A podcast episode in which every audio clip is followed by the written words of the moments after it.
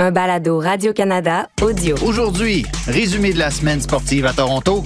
Hey, au moins les Argos sont encore dans la course. Canada Soccer continue son opération Charmaine au Parlement. Ligue des champions, le club bleu et noir de Milan reste en tête au classement des clubs qui commence par Intermi. Et on célèbre un immense anniversaire dans le monde du soccer québécois. Ça fait six ans aujourd'hui que je travaille à Radio-Canada. Ici Hassan Camara. Ici Olivier Tremblay. Et vous écoutez Tellement Soccer. Sur les de la surface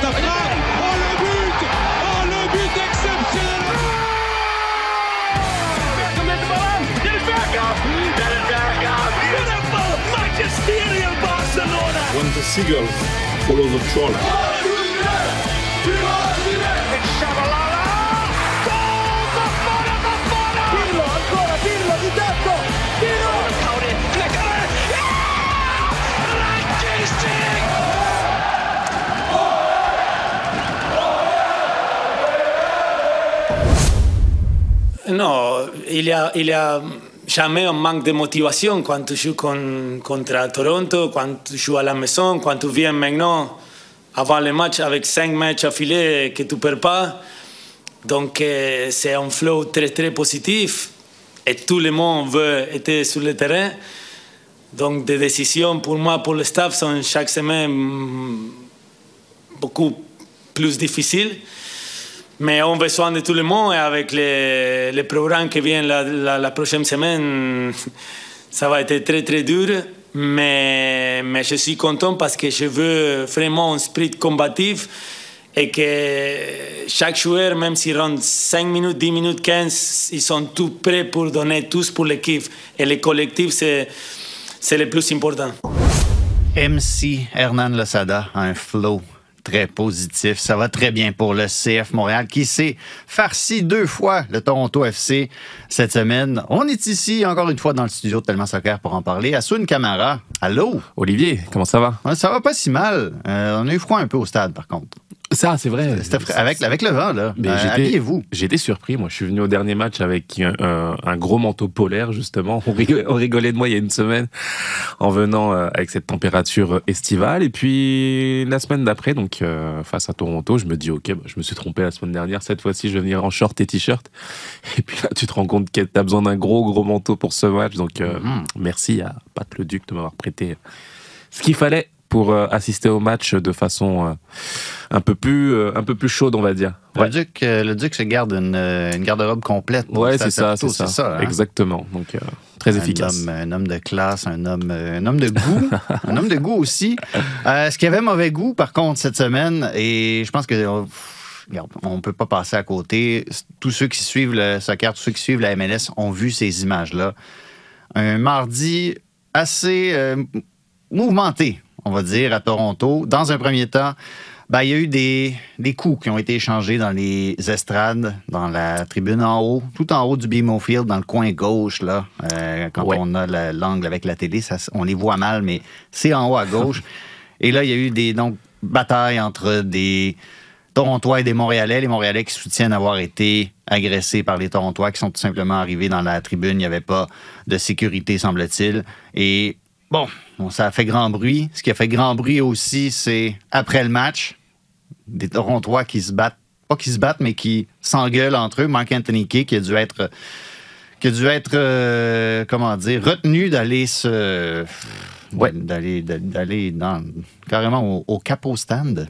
Parce que le capot a lancé son, son mégaphone tellement il était fâché envers euh, Mark Anthony Kay. Ça brassait pas mal. Il y a eu des donc, enquêtes euh, en cours. Quatre supporters ont été bannis par la société mère du Toronto FC, Maple Leaf Sports Entertainment. Donc, ce qu'on comprend, c'est que ces supporters-là pourront plus assister ou à des matchs du Toronto FC, à ceux des Leafs aussi, quand il y en aura. Je ne vais pas tourner le fer dans la plaie, mais quand il y en aura. Euh, écoute, c'est des scènes euh, qu'on ne veut pas voir. Euh, à, qui, à qui la faute, Assoun? Ouais, des scènes qu'on qu'on veut pas voir, qui sont inadmissibles.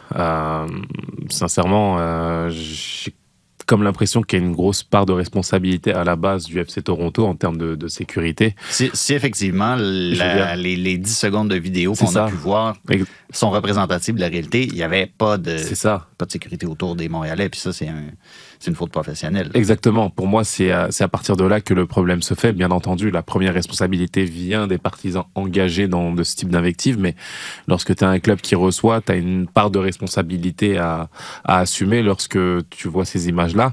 Et je pense que le Toronto FC, bah, par la suite, a, a réajusté le tir de façon assez rapide, je dois, je dois le dire. Donc j'ai, aimé leur réaction.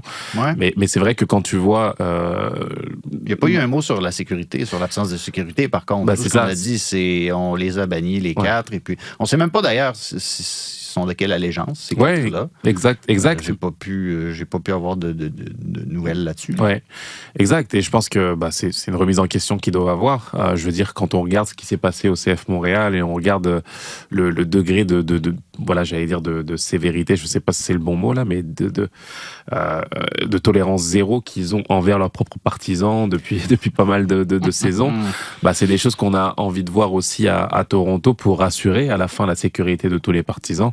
Et c'est pas normal de voir euh, bah, nos partisans partir euh, à Toronto, supporter leur équipe et se retrouver en situation bah, d'insécurité de cette façon-là, c'est pas possible. Je veux dire que les Montréalais n'ont pas, pu- ont pas pu euh, voyager à Toronto pendant un bon moment, là aussi. Là. Exact. Et, et- et justement, et tu te retrouves dans une situation où tu te dis, bah, écoute, euh, il n'y a pas eu de blessés graves euh, apparemment, mais ça aurait pu être très dangereux. On voit la façon dont la tribune est conçue aussi. Très Ouais, abrupt. exactement. À Toronto, on sait comment c'est construit, donc euh, ça peut être très très dangereux aussi. Et c'est pas des images qu'on a envie de voir euh, lorsqu'on est amoureux du, football. On veut aller voir, des matchs de foot en toute sécurité avec des familles, avec des enfants, et voir ces images circuler. Je pense, euh, on nourrit un degré intéressant de rivalité sur le terrain qui peut se faire sur le terrain. Il n'y a pas de problème entre les deux acteurs, euh, entre les deux équipes. C'est faire, il n'y a pas de problème. Mais ça peut amener justement à des dérives, des dérives qu'on a aussi vues ce week-end. Et je pense qu'on est c'est pas étranger justement à tout ça et, je pense vraiment que c'est des qu'il fallait corriger le tir euh, et, couper justement euh, l'herbe sous le pied tout de suite. J'allais dire, je suis étonné. Je ne suis pas en même temps parce qu'il y a quand même une historique euh, entre les supporters de Montréal et les supporters torontois, mais quand même, à Toronto, il y a certaines mesures dans le passé qui ont été prises envers certains de leurs propres supporters. Le groupe qui s'appelait, je, je le dis au passé parce que je. Enfin, il y a peut-être des relents de ça qui se promènent dans les bars à Toronto, mais les Inebriati, qui est un groupe particulièrement euh, difficile, à, difficile à gérer, dirons- dirons-nous. Et ils ont été, ils ont été essentiellement écartés euh, du stade. Donc, il y a pas si, c'est, c'est faisable de gérer ce genre de situation-là. Et je veux dire, gérer les supporters adverses, ça prend pas. Ça prend pas un doctorat en, métaphysique pour comprendre comment, comment ça fonctionne, comment tu peux gérer une foule, comment tu peux t'assurer qu'il y ait un transit sécuritaire, disons, de la station de métro jusqu'à la station support, euh, la station, la section supporters adverses. Tu gardes tes supporters adverses coordonnés par la sécurité une demi-heure euh, après la fin du match aussi pour éviter qu'ils sortent en même temps que les Montréalais ou les Torontois selon le stade dans lequel tu es. C'est comme si dans certains marchés de la MLS, on avait de la misère à appliquer des leçons qui sont pourtant appliquées depuis très longtemps. Ouais, exact. Un certain aller entre guillemets, à se dire c'est pas très grave. Moi, j'étais surpris de voir le, je veux dire, euh, à 100 mètres, t'avais pas dans la vidéo, t'avais pas un agent de sécurité dans la tribune de, visible. Donc, c'est des choses assez surprenantes. Comme on l'a dit, on connaît les, la rivalité qui peut exister. On sait que c'est la semaine, c'est, un match euh, justement qui, qui représente cette, cette forte rivalité dans la ligue. Et je pense vraiment, vraiment que bah, c'est l'organisation du FC Toronto qui est 100% responsable de, de cela. Et j'espère que c'est des images qu'on ne verra plus parce que avec ce qui se passe en Europe, on voit justement les fléaux qui peuvent arriver, cette ultra violence qui se retrouve dans les stades où on a l'impression que bah, tu peux avoir des, voilà, des, des, des, des gens très très euh, sympas dans la vie de tous les jours, hein, qui, ont des jobs vraiment euh, très très euh, carrés, etc. Il n'y a pas de problème. Puis on a l'impression que le, Le, stade, week-end, c'est- on jette du lest. c'est ça, c'est le défouloir. C'est là où on va, on va, on va, on va jeter toute sa frustration et se retrouver là-bas pour faire ce type d'action. Et c'est inacceptable. Il faut envoyer un, envoyer un message fort et dire non, on sait pas ici en tout cas que ça va se passer. Et on veut justement assurer le maximum de sécurité pour tous les partisans, pour les enfants qui viennent au stade supporter leur, euh, leurs idoles. Et, euh, et c'est pas, c'est pas dans cet entre-là qu'on assistera à ces, à ces violences. Et il faut juste préciser, Mardi, c'était match, donc championnat canadien, c'était sous l'égide de Canada Soccer. C'est la Fédération nationale donc qui enquête là-dessus, c'est pas Ouais. normalement la MLS. Canada Soccer a dit qu'on pouvait s'attendre à une décision cette semaine. On verra dans quelle euh, mesure on pourra sanctionner le Toronto FC. J'entends déjà les cyniques dire qu'ils sanctionneront jamais le Toronto FC parce qu'ils sont un peu la main dans la main. Mais bon, on, on- on verra bien, mais il y, a des- il y a- il y a du travail à faire parce que là, quand les trois clubs, pré- pas conjointement, mais un peu dans, la même, euh, dans le même souffle, disent on enquête là-dessus, etc. Ouais. En tout cas, il faut espérer qu'on prend la situation au sérieux.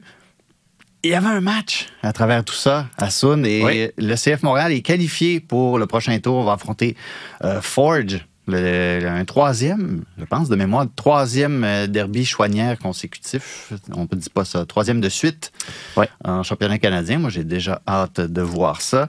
Victoire de 2-1 du CF Montréal, but de Zachary Broguillard et Offort, puis ensuite Lorenzo Insigne qui a réduit l'écart.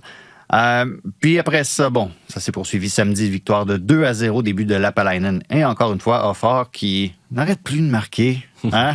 On Il y en a un neuf. Il y en a un neuf au. CF Montréal.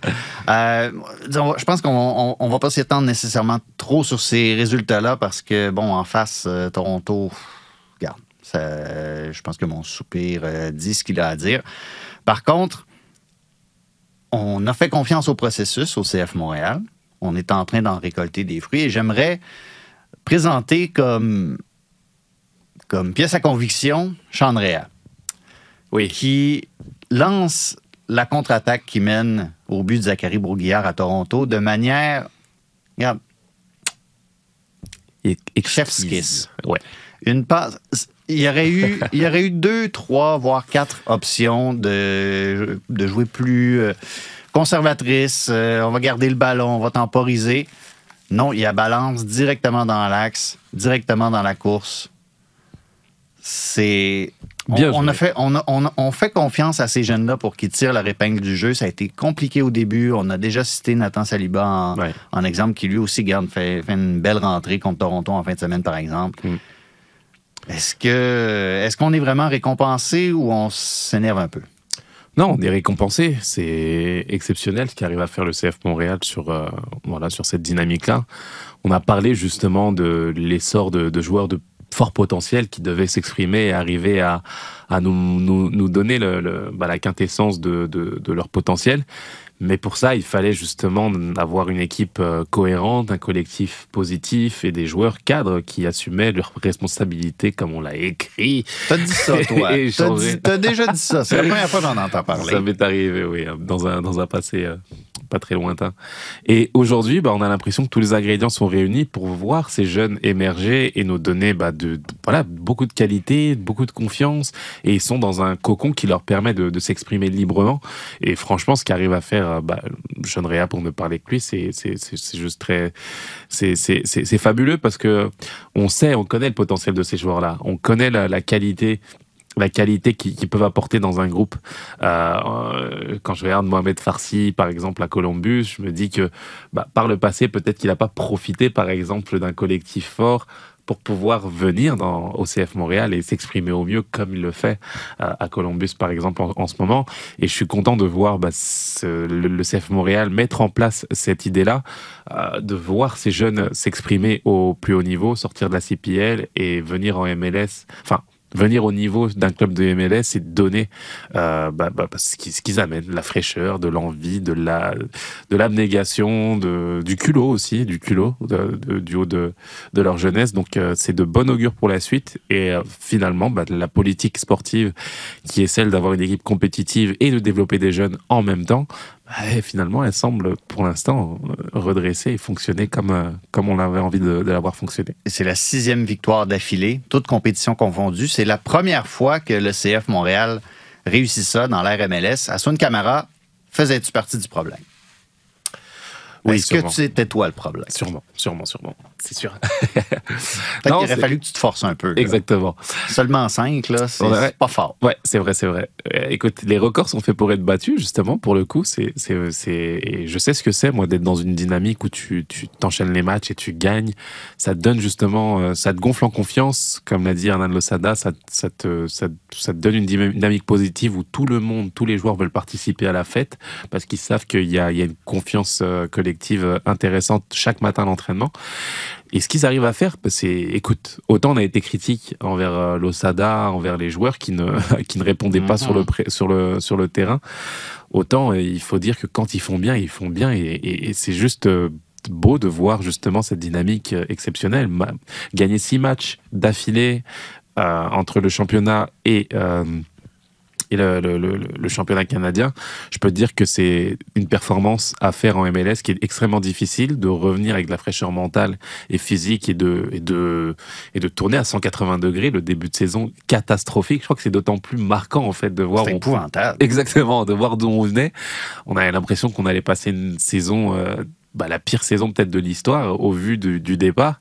Et puis tu te rends compte qu'ils ont réussi à redresser la barre, à mettre de- une mentalité de, de gagnant jusqu'à présent. Et c'est- juste exceptionnel en fait. C'est- c'est- faut vraiment pas euh, mésestimer ce qu'arrive à faire Losada et, et- et ses joueurs. Ils, ils font un travail remarquable. Et moi, je, je prends vraiment plaisir à observer cette équipe jouer euh, et déployer ce jeu qui, qui, qui nous intéresse euh, chaque week-end. Sans Bryce Duke. en Sans plus. Bryce Duke en plus, Ouais. exactement. Fallait, fallait dire son nom pour que Jacques-Alexis Bernardin, notre producteur, fasse un, un travail léché, qu'on paraisse bien. C'est ça. Parce que c'est son boy, Ouais. Bryce Duke. Euh, mais là, c'était. Bon, Toronto en face, il y a eu Orlando. Ouais. Là, Cincinnati, euh, mercredi. Cincinnati est deuxième Ouais. de l'Est. Ça va être plus compliqué. Ça va être compliqué, là. Ça va être compliqué, ça va être euh, un beau challenge aussi parce que on voit comme c'est quand même un championnat assez homogène, c'est assez, c'est très très serré aussi. Euh, on est à 15 points si, je me trompe pas et euh, je pense que c'est l'option de, d'aller chercher justement la première partie du tableau sur ce match-là. Donc euh, je pense que ça va être ça va être un gros match. On a joué Toronto, moi Toronto j'étais pas je, je sais pas, j'étais très très confiant face à Toronto parce qu'au vu de au vu de ce qu'ils font, j'ai l'impression que cette équipe est en pleine suffisance et euh, ne respecte pas le football. J'ai l'impression qu'Insigne est euh, à Toronto ce que Messi est au PSG, en fait, pour, embê- pour embêter certains fans de Messi. Je veux dire, il, il est dans une fausse imitation, en fait, qui, qui le rend, euh, je sais pas, je n'aime pas son attitude, je n'aime pas la façon dont il parle à ses coéquipiers, je n'aime pas le, le- le body language qu'il donne, alors que c'est un leader qui est, qui est, qui est là pour donner la, la, la voix, justement, à, à son équipe. Et Contrairement à, Bernard, à j'ai dire. Contrairement à c'est- Bernardeschi. Bernardeschi, c'est pas, Ouais. c'est- pas le Pérou, là, c'est pas euh, du Ouais. génie non plus. Mais dans l'attitude, j'étais euh, j'étais situé en section euh, 134, donc quand il attaquait vers le, le virage ouest, il était, il était carrément devant moi. Puis je, je sentais le danger potentiel. Au moins, Exact. avec Bernardeschi, balle au pied, tu sentais qu'il y avait une volonté d'aller provoquer, d'aller faire quelque chose. Avec Insigné, on dirait, on aurait dit que c'était comme essayer de trouver l'option qui va le faire mieux paraître chaque fois. Exactement. C'était un peu- c'était- puis, puis de voir Bernardeschi aussi à la fin du match, quand ça a commencé à se, à se tirer les oreilles sur le terrain, dire aux gars non, non, là, là, vous fermez vos boîtes, puis vous en allez dans le tunnel, on rentre au vestiaire, on s'en va à la maison. Ça, j'ai trouvé que ça avait au moins de la graine de leader un peu. Exactement, Euh, l'impression d'être impliqué dans, dans, dans un projet. Insigne donne l'impression de ne pas être heureux à Toronto, tout simplement. Lorsque Euh, je regarde ses... La fameuse photo qui a circulé sur les réseaux sociaux de Bernardeschi et Insigne qui se font la collade dans l'air de dire qu'est-ce qu'on fait ici? Mais non, mais c'est ce qui c'est ce qui se dégage justement de de, de, de ce joueur-là et euh, je trouve que c'est dommage parce que il y a beaucoup de partisans qui sont venus le voir, il y a beaucoup de maillots de Napoli qui sont promenés autour du stade aussi, Et, les enfants. oui, ben oui, ça s'était faufilé. Exactement, et je pense que c'est voilà, c'est c'est une attitude. euh, je pense qu'il peut avoir une meilleure attitude pour faire rêver les, les, les fans encore euh, de Toronto et d'ailleurs, et, et, et je trouve son attitude déplorable. Donc Qu'est-ce que tu as pensé de Bradley qui sort euh, en même temps, les deux, à 10 minutes de la fin? On parlait de ça, euh, j'étais dans un, un texte avec euh, Alexandre Gascon qui, Ouais. qui a fait un très bon travail pour aller euh, couvrir ce match-là du CF Ouais. Montréal. On, on en reparlera sans doute dans Tellement Hockey mercredi. Mm. Mais c'est ça, ça m'a un peu pris de court, mais en même temps, je me dis, est-ce que tu veux les préserver? Est-ce que tu veux envoyer un message? Moi, je pense pas que ce soit un message envoyé euh, envers ces, ces cadres. C'est le Enfin, drapeau blanc. Ouais, non, je pense que c'est plus, euh, ok, on a perdu, euh, vous me donnez plus rien sur le terrain. euh, je vais limite, je vais pas vous embêter plus que ça là, tu vois. Je vais, je vais, je vais, je vais faire une certaine rotation. Et c'est à, c'est à Bradley aussi de, de- d'assumer justement aussi ses responsabilités. Je veux dire parce que là où il est avec la, la- l'équipe et la manne financière qu'a cette équipe là, je veux dire ça. Si c'était un coach entre guillemets lambda de MLS, je pense pas qu'il soit encore là en fait après une défaite de cette façon à Montréal.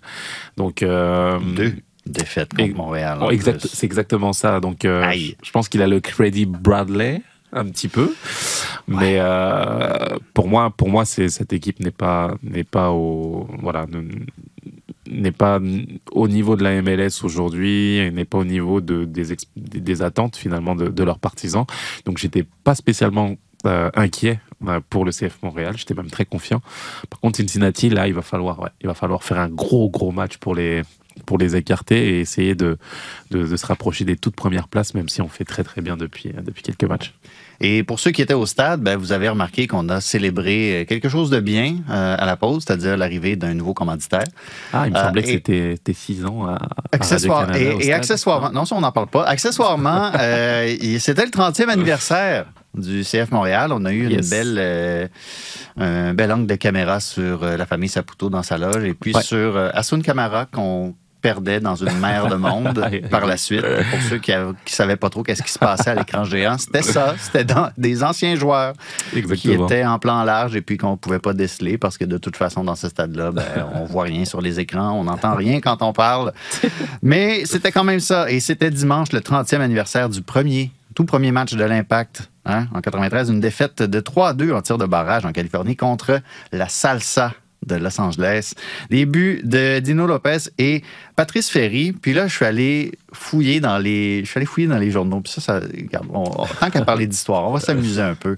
15 mai 1993, dans le LA Times, Scott Miller qui fait son compte-rendu de match, qui il, il amorce pas tant son match, son match, son rapport de match avec le match qu'avec une blessure à Paulinho, qui est un joueur très influent de cette équipe-là, qui a par la suite joué pour l'Impact de Montréal, comme quoi tout est dans tout. Et euh, bon, ensuite, on, on précise, yada, yada, yada. Puis, victoire de 3-2 en tir de barrage. Paulinho, c'était le meilleur joueur, etc. And. La première personne qu'on cite dans le texte, c'est pas l'entraîneur, c'est pas un joueur, c'est le propriétaire et le président du club, William De La Peña, qui, euh, après une courte recherche sur LinkedIn, est un ophtalmologiste maintenant. Euh, ben, il l'était aussi à l'époque, il l'est encore. Et là, à la fin de l'article, écoute bien ça. Le docteur William De La Peña dit que la Salsa espère jouer en première division mexicaine. L'équipe jouerait dans la APSL, qui était la, ligue de l'époque où euh, l'Impact jouait. Euh, il voulait jouer là euh, de, de à- comment qu'il dit, ça? De mai à août aux États-Unis, puis de août à mai au Mexique. Tu parles d'un projet, toi. Puis après ça, il dit qu'il a confirmé aux médias que Javier Aguirre, qui est maintenant, euh, l'entraîneur de, de Majorque, je pense, euh, qui est donc euh, Javier Aguirre a signé un contrat de deux ans avec la Salsa et va se joindre à l'équipe le week-end prochain. Ça, j'aimerais ça, voir qu'est-ce qui s'est passé avec ça, parce qu'il n'y a aucune trace d'un match de Javier Aguirre avec la salsa de Los Angeles. Euh, quelque chose que The Athletic couvrirait sans doute avec un reportage de 6000 mots. Là, on fait une oral history de ça. 30 ans, euh, on a célébré ça d'une euh, d'une manière, euh, comment dire, Assoun, manière sobre? dire. sobre. C'était assez, sobre avec ouais. cette vidéo-là qu'on a fait passer, qui était déjà sur les réseaux sociaux depuis 2-3 jours. C'est vrai. faut dire qu'on veut échelonner la célébration, je pense, sur Oui, toute la saison un peu. Puis il y avait, y avait, il y avait quand même le parcours historique. là. C'était quand même bien en Exact. dessous de la tribune. Oui, euh, écoute, la, Sud. la- la vidéo, euh, déjà la vidéo, j'ai adoré la vidéo, faut le dire. Je pense que faut dire quand les. C'est une chose que l'Impact de Montréal fait bien. Ouais, franchement, euh, c'était exceptionnel. Je remontais à l'histoire euh, avant même mon arrivée. Je regardais euh, bon, des exploits que, je connaissais bien entendu, mais des, images inédites encore, de voir la façon dont a été fait le club, l'évolution aussi, euh, de voir les anciens, euh, les nouveaux, les derniers arrivés, les légendes, tels que Nesta, Divayo. Drogba, je veux dire, tu as quand même une histoire riche dans ce, ce, cl- ce club-là et c'était important de, le remémorer. Donc c'est vrai que tu as envie d'avoir des, des- des festivités et des événements qui sont encore plus marquants, j'ai envie de dire. Et, mais euh, la vidéo en tant que telle était, était déjà, déjà, déjà vraiment très, très intéressante. Moi, j'aurais aimé.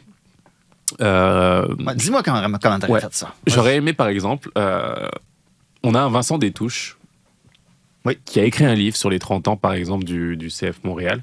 C'était pas un projet associé au club. hein. Justement, justement, et je trouve qu'il y a pas mal de projets justement euh, qui gravitent autour du club avec des personnes qui aiment le club et qui font un travail, je veux dire, de marketing gratuit en fait exceptionnel. Je veux dire, un livre qui regroupe, qui retrace l'histoire où tu as en préface euh, Richard Legendre, vice-président, qui est qui écrit dans ce livre, qui témoigne des gens qui ont marqué le club, qui sont qui sont affiliés au club aussi et qui donnent, qui ont donné leur impression. J'ai l'impression qu'il y a pas mal d'événements ou de choses qui peuvent aider le club finalement à grandir. Donc, euh, d'avoir quelque chose qui, qui mette en lumière finalement ce travail-là ou un livre de, de cette façon-là, je trouve que ça, ça, ça mériterait justement d'être euh, mis en avant. Et j'aime avoir justement ce type de projet euh, autour du club. Ça prouve que les gens, les, les gens sont amoureux du club, les gens aiment le club, ont envie de partager leurs émotions. Et j'ai comme l'impression qu'il y a encore un potentiel fort à aller chercher autour du club pour communiquer avec les gens, pour créer un sentiment d'appartenance, pour donner, donner aux, aux- aux- aux partisans bah, des, des- des- voilà, des ancrages et des attaches pour euh, aimer encore plus le club. Tu dis ça justement. Regarde, j'ai deux pages de notes avec des gens qui nous ont écrit parce Oui. que la question aujourd'hui, c'était, aujourd'hui, cette semaine, n'était pas caduque pour une fois. Votre moment préféré des 30 ans d'histoire du CF Montréal. Euh, il y avait une première thématique, Mathieu, qui se dégageait. Beaucoup de Mathieu qui répondent euh, cette semaine. Mathieu Lapierre qui dit pour moi, c'est toujours le prochain match. Regarde ça, c'est poétique. Le prochain match au Stade Saputo ou au Stade olympique, historique ou décevant, moment inestimable avec famille et amis. Ouais. Euh, il y avait un texte euh, de Marc Cassivi aussi dans la Presse Plus qui, euh, qui traduisait un peu ce même sentiment-là, que c'était une, une occasion justement de vivre des moments, de, de se créer des souvenirs pour la vie. Hein? Exactement. Mathieu Lemay qui dit le premier titre en 1994, tu étais aux couches à l'époque, à Soule. J'y étais avec mon défunt ami d'enfance et on célébrait avec les joueurs et le staff sur le terrain du centre Claude Robillard, d'autant plus que 7 des 11 titulaires étaient originaires de Montréal et la MLS n'existait pas encore. C'était l'impact au sommet du monde Ouais. à. C'est pas rien, ça. La fierté locale aussi. Cet aspect-là qui, quand on entend, moi, je, moi, je suis. Sais, je le dis, je, je le dis chaque fois, je suis pas investi émotionnellement dans euh, les résultats de l'impact de Montréal, mais d'entendre un garçon comme Mathieu Chouanière qui a roulé sa bosse dans le même club, on va dire, ça ne s'applique pas vraiment, mais qui, qui progresse d'année en année. Puis là, c'est un des joueurs qui est le plus applaudi lorsque son nom est, est- est dit en, en avant-match. Je veux dire, c'est- quelque chose d'a- d'avoir créé un peu, entre guillemets, cette vedette locale. Oui, bien important. sûr, bien sûr, exactement. Tu, tu crées, comme tu l'as dit, un sentiment d'appartenance fort. Euh, tu donnes une certaine fierté aussi euh, aux, partisans, que ce soit montréalais, québécois, de, qui se reconnaissent en, des jeunes qui se produisent ici. Et c'est un crédit qu'on donne, qu'on doit donner aussi au CF Montréal d'arriver à nous, voilà, à produire des joueurs de, cette façon-là, euh, d'aller dans cette direction-là aussi, parce que c'est là où ils veulent aller. Donc, écoute, ça peut que, que, bien marcher pour le, pour le futur si on arrive à, à garder cette ligne de conduite. Ben oui. Et pour revenir à 94, l'impact était tellement au sommet du monde. Il y a eu un défilé sur la rue Sainte-Catherine. Il y avait- il y en avait eu un, nous le précise Eric. Il y en avait eu un quelques mois auparavant pour euh, l'équipe de hockey sur glace. Hein? Ça Ouais. aussi, ça fait un petit, un petit moment qu'on a pu euh, aligner les championnats de cette manière-là. Et pour finir la thématique Mathieu, euh, un autre Mathieu qui précise ils font du triage, ils n'ont jamais pris mes réponses. Premièrement, je suis allé voir, c'est pas vrai. Ce Mathieu-là se reconnaîtra, c'est pas vrai. J'ai déjà cité une de ses réponses, je pense, l'été dernier. Et euh, c'est parce que, regarde, c'est pas de ma faute si on en a beaucoup, d'une part. Et d'autre part, ben, je pelte ça dans la cour de Christine Roger, qu'on salue et dont on espère le retour imminemment. Ouais. Le but de Cameron Porter, garde ça, je vais pas tout nommer les gens qui ont souligné ça, mais ça, c'est vraiment le, je pense, le moment quand on parle d'émotion pure. Là. Ouais. Je pense que c'est le moment Ouais, franchement. pour ouais. que tu fasses un câlin à Frank Klopas. Je pense que ça prenait beaucoup d'émotion. Frank Klopas, entraîneur Oui, qui a repris du les Fire de Chicago. Qui a Ils ont gagné. Qui a gagné, Un génie ouais. tactique. Exactement. Frank Lopas. La thématique familiale a été abordée aussi par d'autres gens. Euh, un partisan des Phillies à Montréal, j'ai pas de nom, mais c'est ça, c'est comme ça qu'il s'identifie, c'est son choix. Euh, tous les matchs entre 2013 et 2020 auxquels j'ai assisté avec mon fils, victoire ou défaite, chaud ou froid, soleil ou pluie à Montréal ou sur la route, un merveilleux rituel père-fils qui restera pour toujours gravé dans nos mémoires. Ça, Exactement. c'est bien vrai. Et Normand qui dit pas un match qui a passé à l'histoire pour le club, mais pour moi c'était magique. Le 1er juin 2019 contre Orlando, mon grand-père qui fait le pile ou face officiel quatre jours après avoir célébré son centième anniversaire. C'est ça Ah, aussi. oui. Ouais. C'est ça aussi, un club de soccer, un club qui se rassemble autour de sa communauté. Et moi, ce qui m'a fait capoter avec ça, le monsieur, là, ça, il- il- ça fait quatre jours qu'il a 100 ans et on lui fait le plus beau cadeau qu'on peut pas avoir. Sur la photo, il y a Chris Penso, ton arbitre préféré. Asun Camara, Chris Penso. Moi, j'étais là en fin de semaine. J'étais là pour voir arbitrer Chris Penso, un Ouais. Montréal-Toronto. Mm. On dirait que tu, tu- tu réprimes certaines Non. opinions sur Chris Penso. Non, du Moi, tout. je l'aime bien, Chris Ouais, Penso. non, Je trouve qu'il donne un bon show puis il est juste. Exact. Et puis, il faut, faut respecter les arbitres. C'est la position officielle des enseignants. toujours, toujours respecter les arbitres. Et euh, voilà, c'est un Voilà. message qu'on envoie aux, aux- aux plus jeunes. Retenez ce manifeste. mais quand tu regroupes un petit peu le- tous les témoignages, c'est ça, tu sais, on, on- on se rend compte à quel point les, les- partisans sont attachés aux souvenirs. Il y a la famille qui tourne autour de ça. Il y a les, moments euh, partagés qui sont gravés en fait à, jamais en fait avec cette équipe-là. Donc on, on se rend compte que bah, le changement de logo, la tentative de changement d'identité, etc. Bah, c'était c'était c'était extrêmement difficile pour la grande majorité des partisans parce que tu leur donnes le sentiment de bah, d'oublier le passé, mais d'oublier le passé non pas sur le terrain, mais en tribune, euh, avec leur famille, les moments d'émotion partagés. Donc, euh, c'est- aussi révélateur et beau à voir que, que les gens sont, sont quand même attachés à leur club. Bon, on a posé cette question-là une semaine où il y avait deux matchs contre Toronto. Je ne sais pas si ça a influé le vote, mais il y a beaucoup de trucs là, qui sont euh, passés sur Toronto dans les euh, messages qu'on a reçus. Euh, Monsieur Fournier, je pense, parce qu'il s'appelle Monsieur F, puis son username, son nom d'utilisateur, c'est Fourn. Fait que je vais, je vais présumer que c'est ça.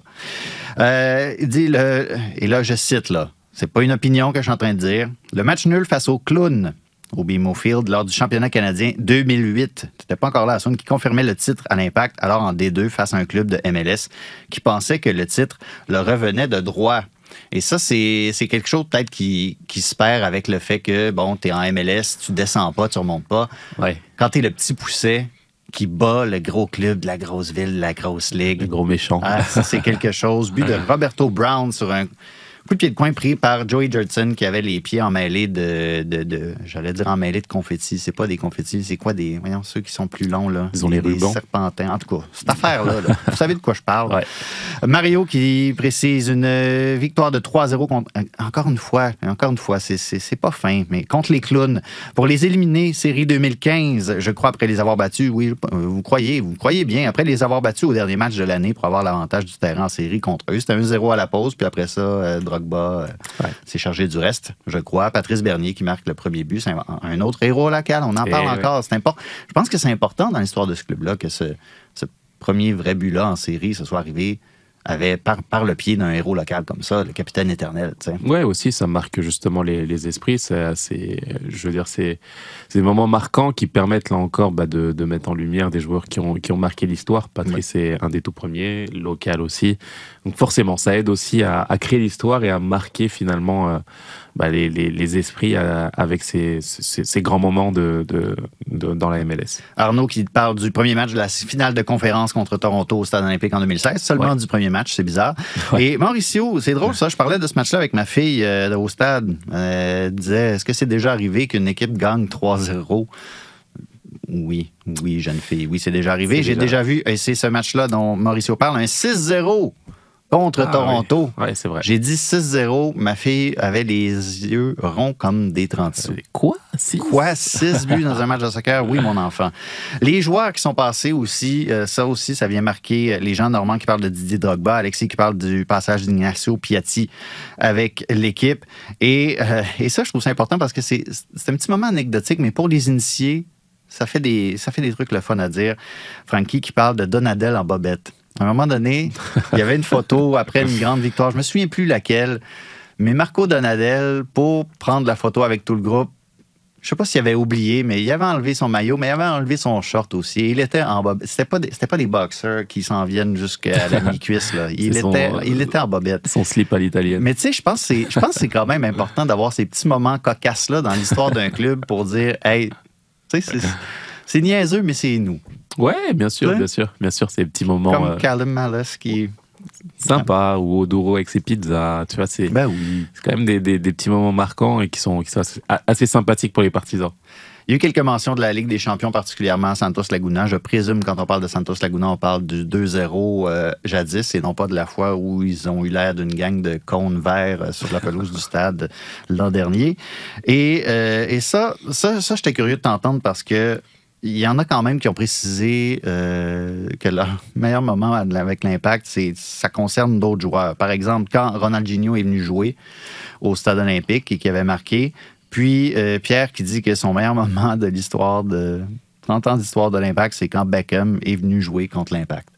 Ouais. Est-ce que ça est-ce que ça te est-ce que ça heurte tes sensibilités qu'on associe euh, des joueurs d'autres équipes? Au meilleur moment de l'histoire d'un club?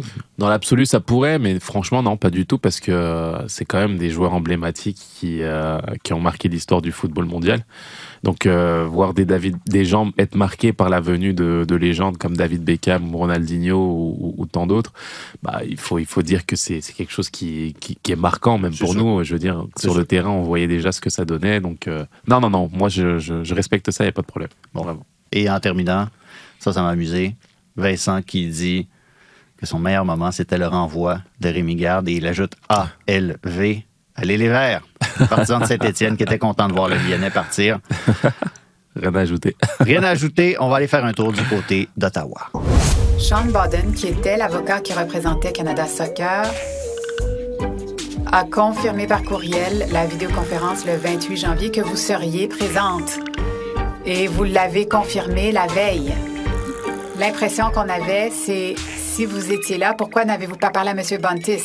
Donc vous êtes confiante, même si l'avocat a dit que vous y seriez, que les joueurs se rappelaient que vous y étiez, vous n'y étiez pas? Madame la Présidente, comme je l'ai dit, j'ai vérifié mon horaire et je n'ai pas vu d'invitation acceptée à cet appel.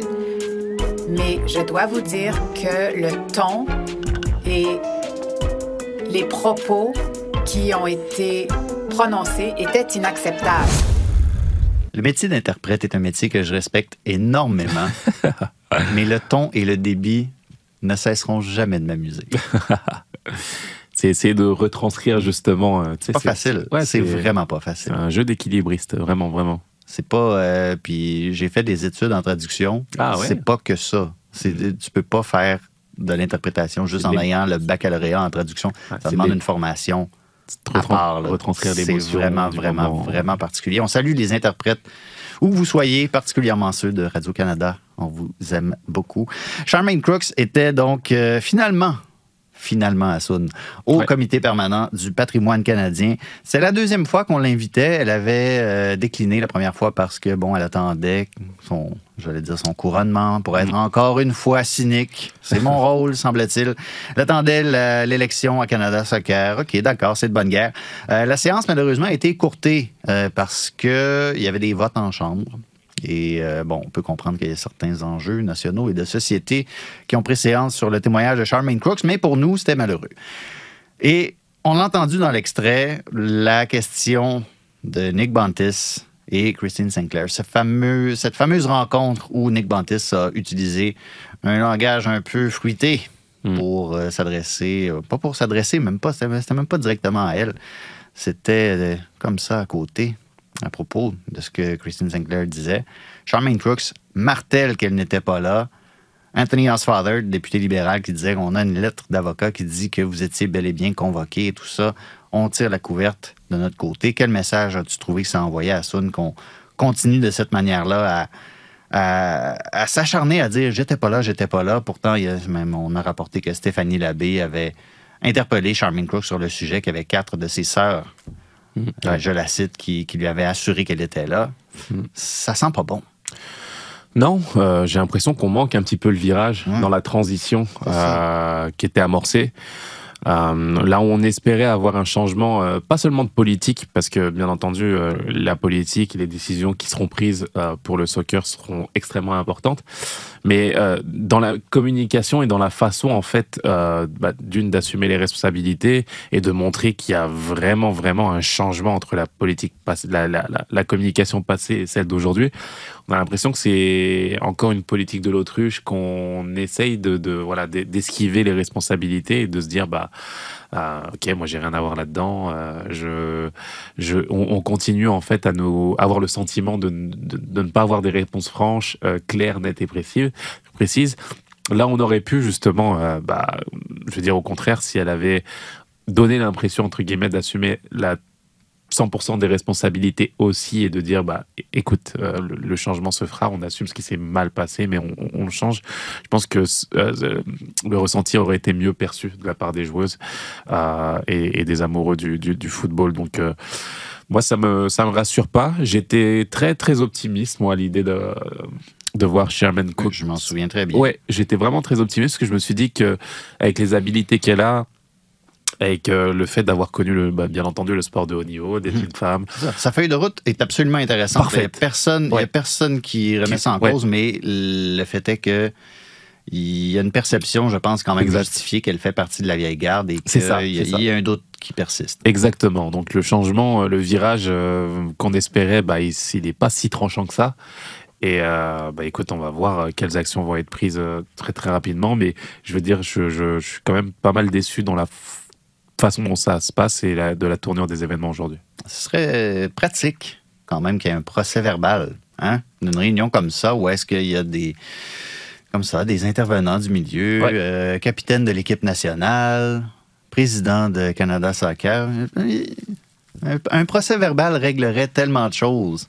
Mais regarde, hein, c'est un concept qui est étranger, semble-t-il, Ouais, j'ai à ce l'impression genre de réunion-là. C'est- Ouais. absurde. Il y a des pincettes qui sont prises. J'ai l'impression qu'il y a des enjeux importants sur le, le plan financier, savoir où est, de quelle façon a été redistribué l'argent. J'ai l'impression qu'on essaye d'échapper un petit peu à tout ça à travers une communication, euh, pour moi, hein, qui paraît bancale, et qu'on va pas au bout des choses et qu'on essaye de gagner un petit peu de temps et qu'on et, et qu'on n'assume pas hein, de, de, de, de- de façon concrète les responsabilités. Donc, euh, Et dans, Voilà. et dans- et dans la communication, je pense que Charmaine Crooks, clairement, quand on voit les images, Ouais. quand on voit comment elle s'exprime, elle était très bien préparée au point où, il y a- et, et la, la- la députée conservatrice Rachel Thomas l'a souligné, il y avait des... Il y avait des, des- des- des moments où est-ce qu'elle parlait, c'était en visioconférence, il faut préciser. Ouais. Elle n'était pas sur place à Ottawa, mais elle parlait De de, manière assez librement.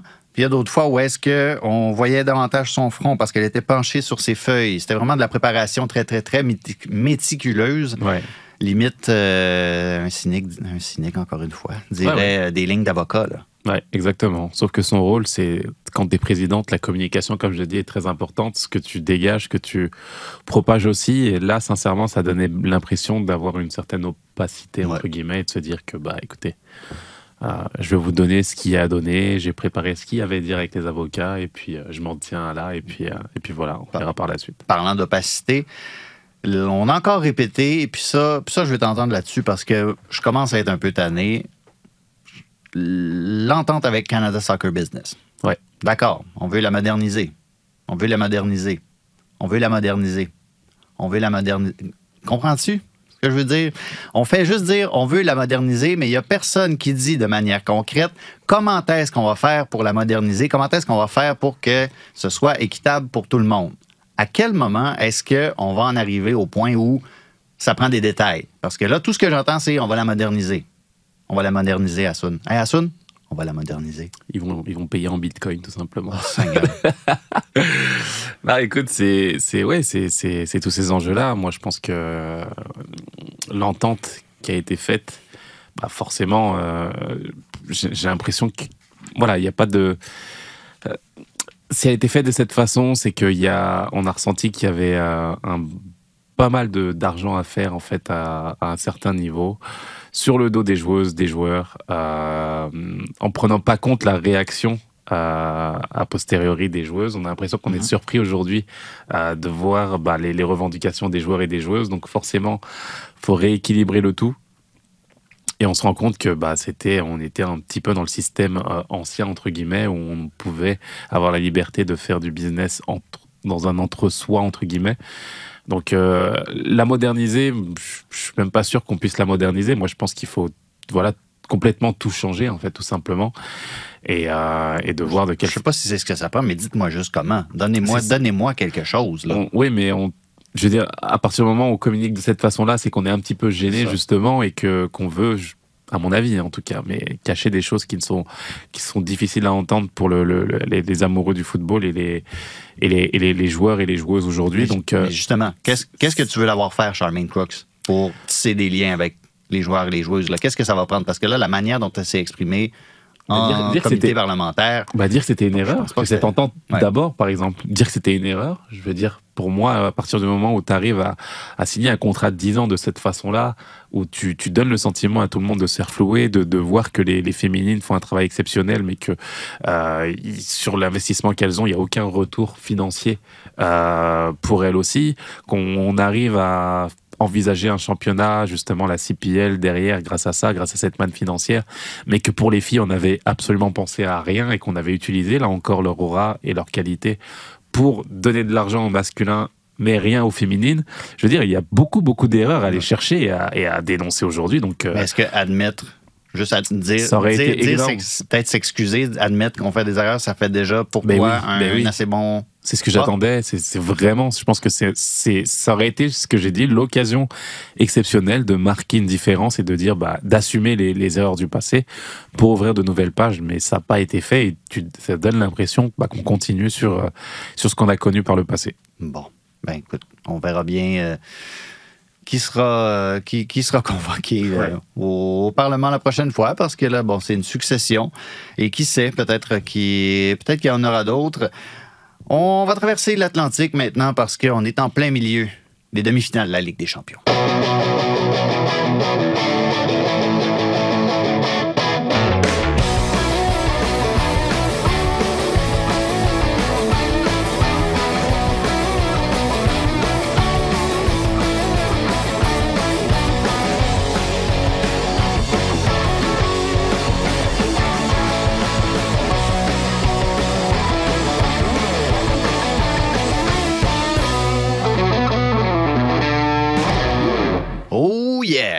Ça a commencé dans un premier temps. On va y aller en, en ordre chronologique parce que je garde, je garde les reçus pour la fin. Real Madrid 1, Manchester City 1 au Santiago Bernabéu. Début de Vini Oui. et de Kevin De Bruyne. Vini qui marque essentiellement quand, quand City fait le jeu. De Bruyne qui marque quand le Real Madrid fait le jeu. Euh, C'était un match de gestion de moment, j'ai le goût de dire, cette rencontre-là à Saône.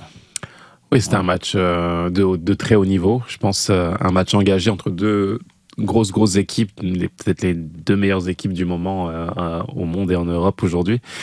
Et écoute, c'est un match nul qui, dans le passé, aurait peut-être donné bah, des, des petites sueurs froides au Real Madrid, mais au vu des, des réactions d'après-match, euh, de la confiance dégagée par les plus jeunes comme Kamavinga qui a fait un match fabuleux, hormis voilà, la petite erreur euh, de passe sur le, dernier, sur le but encaissé. Un latéral gauche qui signerait. Ouais, exactement.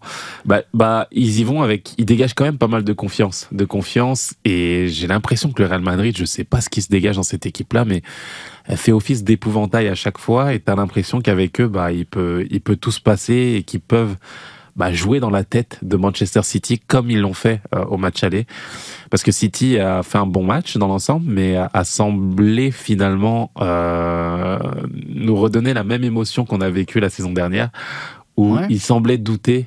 Euh, être en mal on, pendant un bon 30-40 minutes. On n'a plus vu le City euh, qui pressait, qui avait la possession, qui... Non, on avait vu un City subir et regarder le Real Madrid. Mais Et justement, ils ont subi, mais ils n'ont pas plié. Ils ont moi, pas je pense plié. Que la, moi, je pense que la saison dernière, dans ce match-là, ils se prennent un, un 3-1 ou quelque chose du genre. Ils n'ont pas plié, mais parce que je pense qu'aussi le Real Madrid n'a pas euh, mis les gaz à 1000% dans l'optique justement du match retour.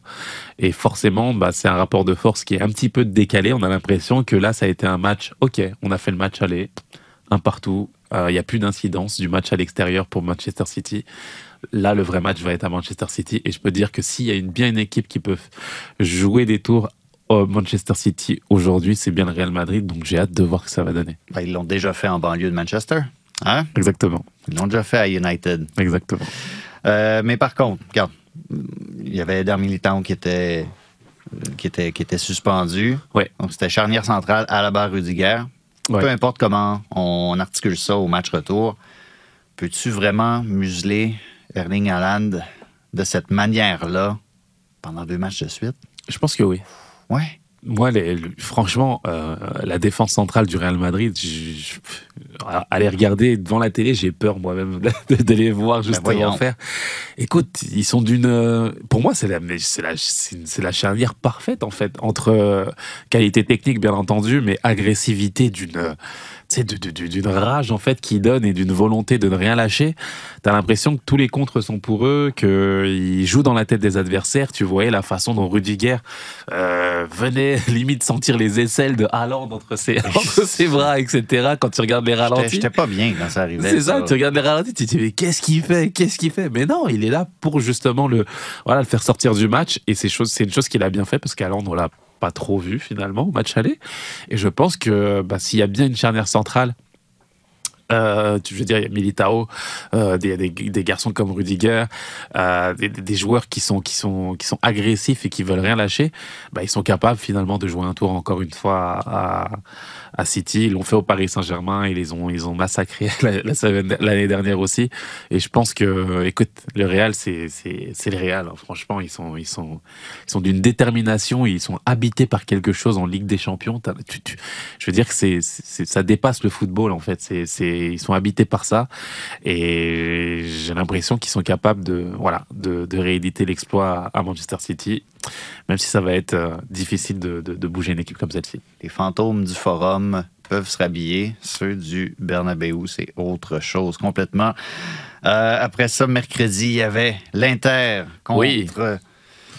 le Milan. Ouais. Euh, Qu'est-ce que j'avais dit à Swan lundi? Qu'est-ce que j'ai dit? Rappelle-moi qu'est-ce que j'ai dit. Non, euh, Qu'est-ce que j'ai dit? T'es, à la moitié du pronostic. J'ai- Non, non, non, non. J'ai dit T'es- l'Inter va gagner par deux buts demain. C'est ça que j'ai dit. C'est vrai. Si on réécoute les, les, les bandes que j'ai perdues, c'est vrai. On pourrait, on pourrait réentendre ça. Mais j'ai l'impression que le Milan peut jouer un tour encore à, à l'Inter.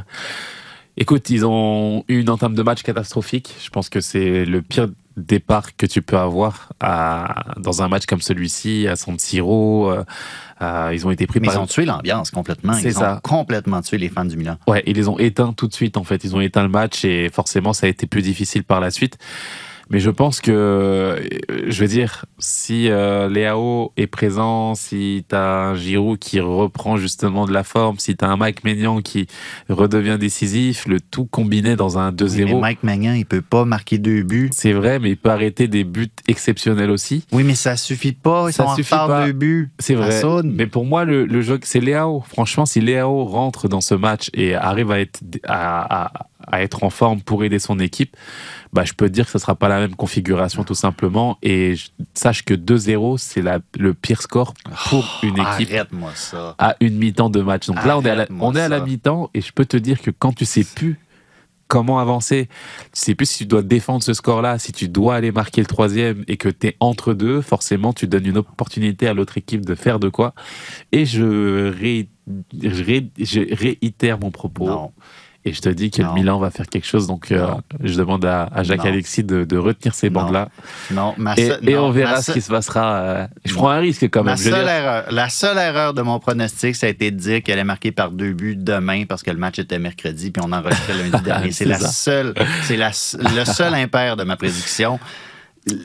Voyons. Je prends un risque en disant ça, bien oui, entendu. C'est plus facile pour moi de dire l'Inter, mais je suis persuadé que c'est pas fini et que- et qu'il va se passer des choses. C'est beau. Mais je sais te rappeler que l'Inter, là, hey, tu te souviens-tu du groupe? Je regardais ça hier. Le le groupe de l'Inter dans cette euh, Ligue des Champions-là? Bah, ils ont eu quand même, ouais, c'était quand même. Hey, Il y, assez- avait, il y avait le Bayern, il y Oui. avait Barcelone, bon, Oui. il y avait Pilsen. Oui, Tout c'était le, assez. monde, tout le monde était comme bon, ok, c'est parfait. Non, c'est L'Inter assez Milan- costaud. L'Inter Milan en Ligue Europa. C'est assez costaud. C'est assez costaud. Il n'y a pas de problème, mais je veux dire, attention à ce match-là. Je- Dzeko, Edin Dzeko qui est qui reprend le Hein relais au bon moment, c'est vrai. Il est inévitable. C'est vrai, j'adore ce joueur, il n'y a pas de problème. Mais Vive les vieux. C'est vrai, c'est vrai. Mais je pense vraiment, vraiment euh, qu'on peut assister à une correction euh, du Milan AC. Attention. Attention, attention. Correction. Corrige, non pas, non pas une déculottée, mais une correction d'attitude. Ils gagneront pas 3-0 Soude. Écoute, attends, le 2-2 à penalty et Maignan qui fait la différence, je peux te dire que Voyons. Si j'ai vu, si j'ai vu la France pouvoir revenir face à l'Argentine en finale de la Coupe du Monde en tweetant de cette façon, je peux te dire que le Milan peut le faire aussi. Si- Et, et attention avec Maignan. Si Milan se qualifie pour la finale de la Ligue des Champions, je demande ses, bob- ses bobettes à Donadel, puis j'enregistre un balado avec ses bobettes. C'est bon, C'est que tu parles de ça? c'est bon, on retient, on enregistre. Pas de bon euh, sens. on enregistre. je l'assume pleinement. L'Inter, bon. ça, ça- ça va être l'Inter en finale. C'est bon. Ça va être l'Inter en finale. Je l'ai dit. Je l'ai dit. On va terminer ça avec un petit détour partenaire patrie, la France.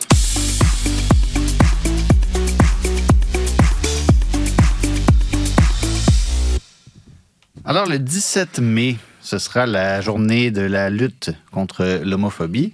Par conséquent, c'est le week-end dernier que la Ligue 1 avait programmé sa propre euh, journée de lutte contre l'homophobie. On avait euh, préparé des maillots, euh, les maillots arc-en-ciel et tout ça, ce fameux concept qu'on connaît, dont on a parlé la saison dernière d'ailleurs, avec euh, Ganagay par exemple.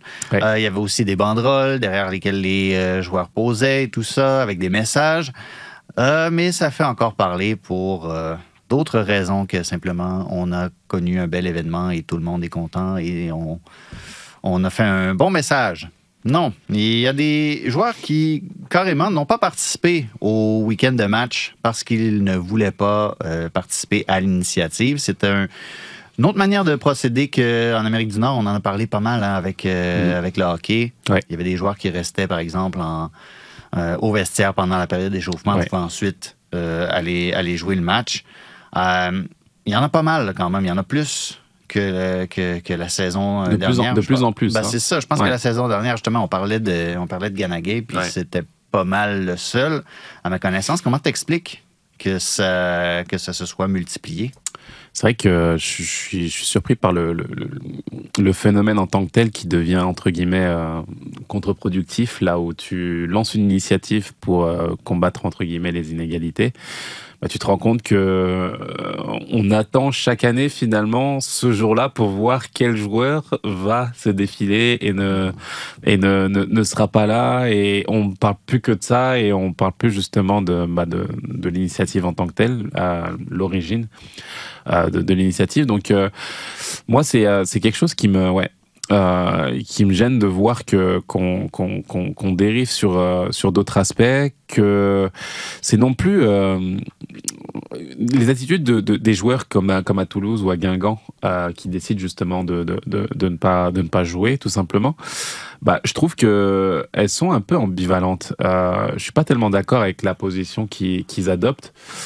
Pourquoi? Parce que dans un groupe de joueurs en Ligue 1, par exemple, tu dois avoir 60% de musulmans, si on se parle entre nous, genre euh, euh, vraiment, et des On jeunes. n'a pas de statistiques, Exactement. mais on est capable de... Exact- Tu sais mieux que moi, de toute façon. Exactement. Et je pense que c'est même plus, en fait, euh, c'est même plus dans l'aspiration personnelle, mais ça devient plus une sorte de, de- de politique, finalement, qui devient difficile à gérer. Et quand tu t'engouffres, tu- quand tu t'engouffres, justement, dans ce type de politique, je dis ça pourquoi? Bah, tu, tu peux plus t'en sortir. Pourquoi?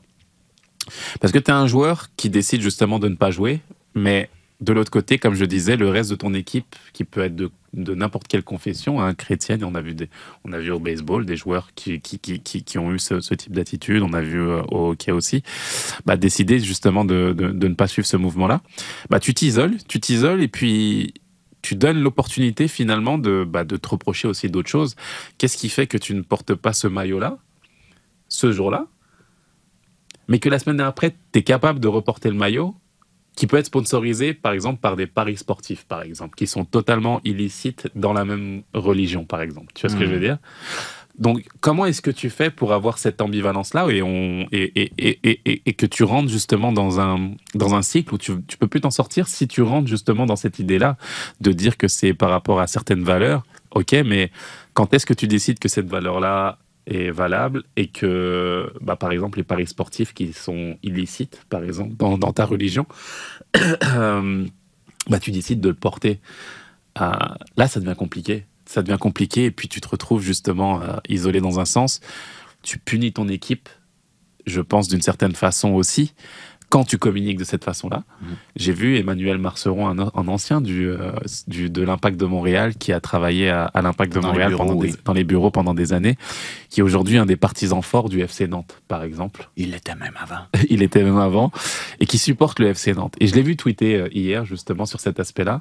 Il dit, guys, on joue la relégation, on est en danger en Ligue 1, et puis notre meilleur attaquant décide de ne pas jouer pour nous, euh, pour des raisons personnelles. Com- comment est-ce qu'on fait? Comment est-ce qu'on fait? Comment est-ce qu'on doit vivre ça? Et ça rejoint justement, je pense, euh, un sujet que tu voulais aborder, euh, et, et une déclaration d'Éric Roy, Oui, entraîneur absolument. de Brest. Absolument, parce que, bon, M. Roy qui, qui dit en plus, ben, on, essentiellement, le moment est tellement mal choisi pour faire ça. On est à la fin avec des clubs qui luttent pour leur survie. Ben, premièrement, c'est pas.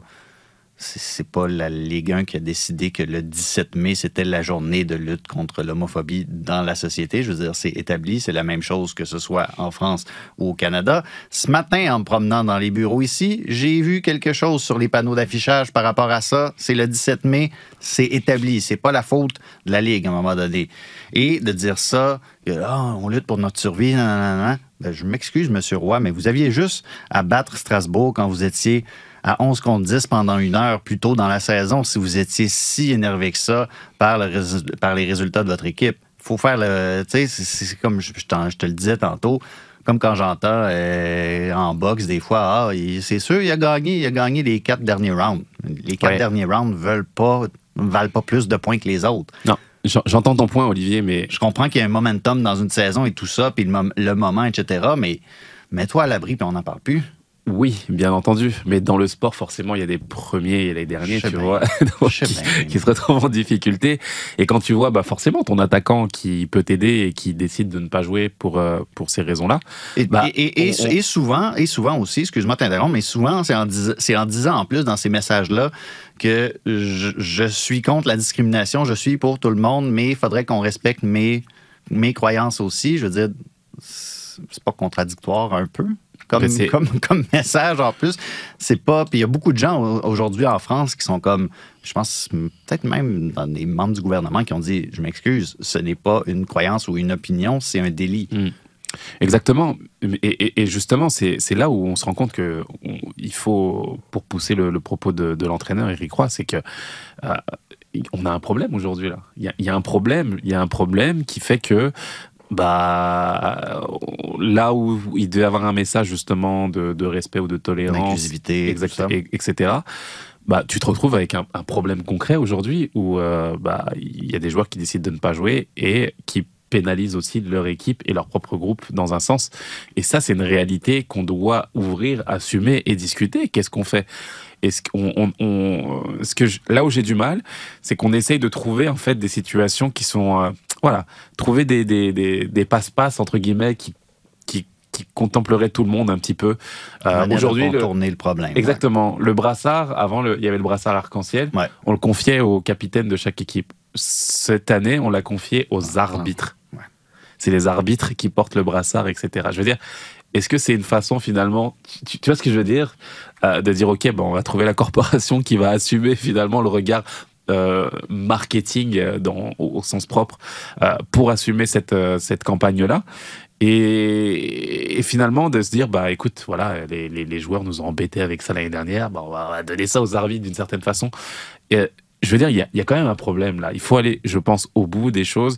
Est-ce qu'on va complètement au bout et aux idées des ligues, des fédérations qui veulent partager ces événements-là, que ce soit la discrimination, euh, de n'importe quelle discrimination, que ce soit le racisme, l'homophobie ou autre, ou est-ce qu'on décide de se dire, bah, le sport, c'est le sport, et on trouve une autre façon finalement bah, de se faire, euh, de parler de l'essence même du message, parce qu'aujourd'hui, les fourvoyés, l'année prochaine, je peux te dire qu'une semaine avant euh, bah, le 17 mai, bah, on sait ce qui va se passer. On va regarder dans quelle équipe est-ce qu'il va y avoir des joueurs qui ne vont pas. On va se dresser des listes. Exactement. bon, il va se passer telle affaire. Et ça, et, et change justement la nature du message. T'es plus justement dans, dans l'essence que tu voulais avoir au- aujourd'hui. Et tu deviens. Il y a un problème. Aujourd'hui, il y a un problème. Et je pense que c'est important d'en parler, même si Eric Roy, t'as raison, doit assumer ses responsabilités sportives. Je veux dire, t'as raison. Il faut gagner les matchs sur les, sur les, les- les matchs décisifs que tu dois avoir. Mais euh, on est forcé d'entendre qu'il y a aussi un problème et qu'il faut trouver une solution à, à ça. Brest est pas loin du maintien, hein, par ailleurs. Ils Ouais. grimpent dans les rideaux, là, mais Ouais. ils sont pas loin. Sont pas loin d'être euh, Ouais, ouais. d'être sauvés quand même en Ligue 1. Gros travail de Grégory Lorenzi, directeur sportif aussi, que je, je salue. Ben oui, il, ben oui, il nous écoute, il slide dans mes DM à tout bout de champ pour me parler de l'émission. Ancien coéquipier à à quel point ça va bien. Moi, j'ai hâte à la Coupe du Monde féminine pour ça. Parce que si la FIFA décide de, de- de dire euh, si vous portez un brassard arc-en-ciel, vous, vous vous exposez à des sanctions, puis tout ça. Ouais. Regarde, regarde bien le nombre de capitaines d'équipes féminines prendre le carton jaune comme un badge d'honneur. Exactement. Ça va être très rigolo. C'est ça. Il y a des joueurs qui jouent, il y a des joueurs qui jouent avec ça. Je veux dire, c'est toi qui, je veux dire, quand quand t'es un joueur qui décide de ne pas jouer avec ça, c'est toi qui politise justement ce, cet événement-là. Et tu, tu, tu, tu donnes toute une euh, tournure finalement à ces événements-là qui, qui, qui n'ont pas lieu d'avoir, à mon avis en tout cas. Et euh, voilà, quand t'es employé, joue ton football, fais ce que t'as à faire et puis, euh, et puis, et puis voilà. Mais puis voilà. Et puis voilà. Mm. Et puis voilà, c'est là qu'on est rendu à Soun parce que c'est la fin de cette euh, mouture de tellement soccer. On a, on a couvert pas mal, euh, Oui. pas mal de bases hein, aujourd'hui. Exactement. Il se passait beaucoup de choses. On parlera pas. euh, on parlera pas des 30 ans plus une semaine du CF Montréal la semaine prochaine. Mais il va y en- encore y avoir beaucoup de stock avec deux matchs. Euh, dont celui à Cincinnati, là, euh, mercredi, je pense que ça va chauffer parce que Cincinnati, c'est pas le même euh, calibre que ce que le CF Montréal a vu dans les dernières semaines. Assoun, merci d'avoir été là. Un plaisir, merci beaucoup. On salue Jacques-Alexis qui est derrière la console. Merci à toute l'équipe qui monte ce, mer- ce merveilleux studio, qui continue de le peaufiner Ouais, de semaine en semaine. Merci à vous, à la maison, dans l'auto, dans l'autobus. Prenez le transport en commun, ça fait du bien. On se retrouve la semaine prochaine pour un autre épisode de Tellement Soccer. Sur tous les terrains et sur tous vos appareils. Radio-Canada Sport. Écoutez les meilleurs balados sur l'application Radio-Canada Audio.